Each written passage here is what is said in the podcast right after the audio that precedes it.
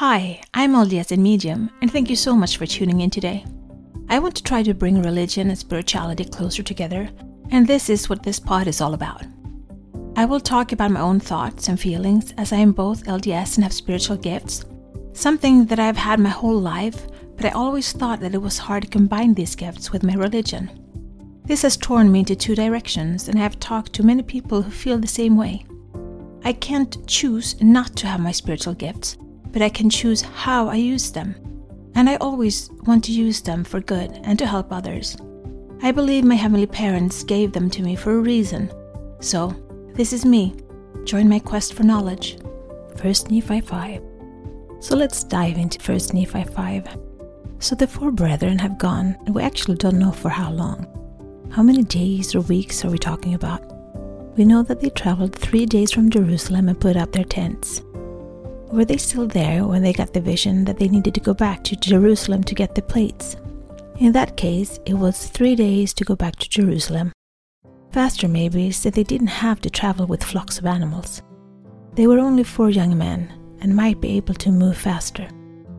They came to Jerusalem and they talk, and it is decided that Laman should go to Laban and ask for the plates, which he does and has to flee for his life.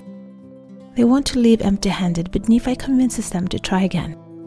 How long is this argument going on? Hours or days? I think that depends on how frightened Laman was after the ordeal of fleeing for his life. Then they go to their lands of inheritance and gather up the riches. The talking of going down to their land of inheritance makes me think that they lived outside of Jerusalem and it took some time to get there. And then they went back to Laban, and yet again was chased out running for their lives, ending up in a cave in a rock, seeing an angel and Nephi trying to persuade his brethren to one more try. And then Nephi going alone, finding Laban, taking his life, retrieving the plates, and going back to their father's tent. Another thought is did they go straight or did they follow roads? Was it easy for them to find their way? And altogether, how long were they gone? Because chapter 5 starts with Lehi and Sariah being filled with the joy of seeing them. And then it goes on, and then it goes into describing how Sariah has been mur- murmuring and complaining. I am a mom, and the other night my oldest son told me he would like to hit the gym. It was 9:30 p.m. and it is a 20-minute walk to the gym. I said, "Do what you want. I'm going to bed." And I did. In the morning I woke up around 6 as usual, and I went out of my room and I saw that the door to his room was open.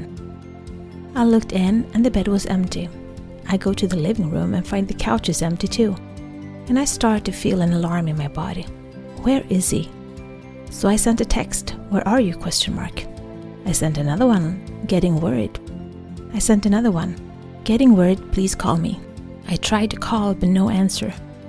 So, thankfully nowadays we have cell phones and the smart little app Finding Your Friends. So I opened the app and found his phone in the next area away, at what looks like his friend's house. I've been driving him there and picking him up, so I recognized the area. Had I not had that app, I would probably have contacted the police, having all kinds of visions in my head of him lying beaten down, freezing to death in the snow. So I can sympathize with Sariah, feeling sad and worried that her four sons have gone and she doesn't know if they are dead or alive. It is easier for Lehi, he was the man actually talking to God, knowing what was going on. And Sariah had to trust him with her precious sons and just hope. I don't know how I would react. I really hate not having control. I know hate is a strong word, but I do. So days go by without any words, and I know how hard it was for me minutes without knowing. So what could she have done? Doesn't say anywhere that she asked God herself. Why is that? I know sometimes when I don't ask, it's because I'm scared of the answer, or scared of not receiving an answer, or scared of not understanding the answer. I wonder if the Lord really knows how hard it is for us to have trust. And I wonder if that is why everywhere in church nowadays I hear about the importance of getting our own inspiration or revelations. When I grew up, my father was the one who got inspiration regarding his family, but now it is up to each person more to be aligned with the Holy Ghost to receive inspiration for ourselves. I think that is a huge progress and for me, that talks about the church being alive and evolving with the world, the vibrations that are rising and the time we live in. The rest of the chapter talks about the brass plates and the importance of genealogy, how Lehi could track his lineage back to Joseph, and how important it was for them to have gotten the plates. And that brings me to the thought that we are all descendants to Adam and Eve, and they were created for the earth for us to live and learn. But we are spiritual beings, souls created from heavenly parents. And how important is that knowledge to us? And how do we incorporate the knowledge into our essence of us? And does that knowledge help us in our daily lives? These were just some thoughts that I had reading 1st Nephi chapter 5. Till next time, be the light, share the light, spread the light, and shine. This is my journey. Thank you so much for keeping me company today. Please download, like, share, and subscribe, and help spread the light and spread the word to expand our community. Let's bring more love, peace, and unity to this world. Take care of yourself and your loved ones. Always be grateful, kind, and loving.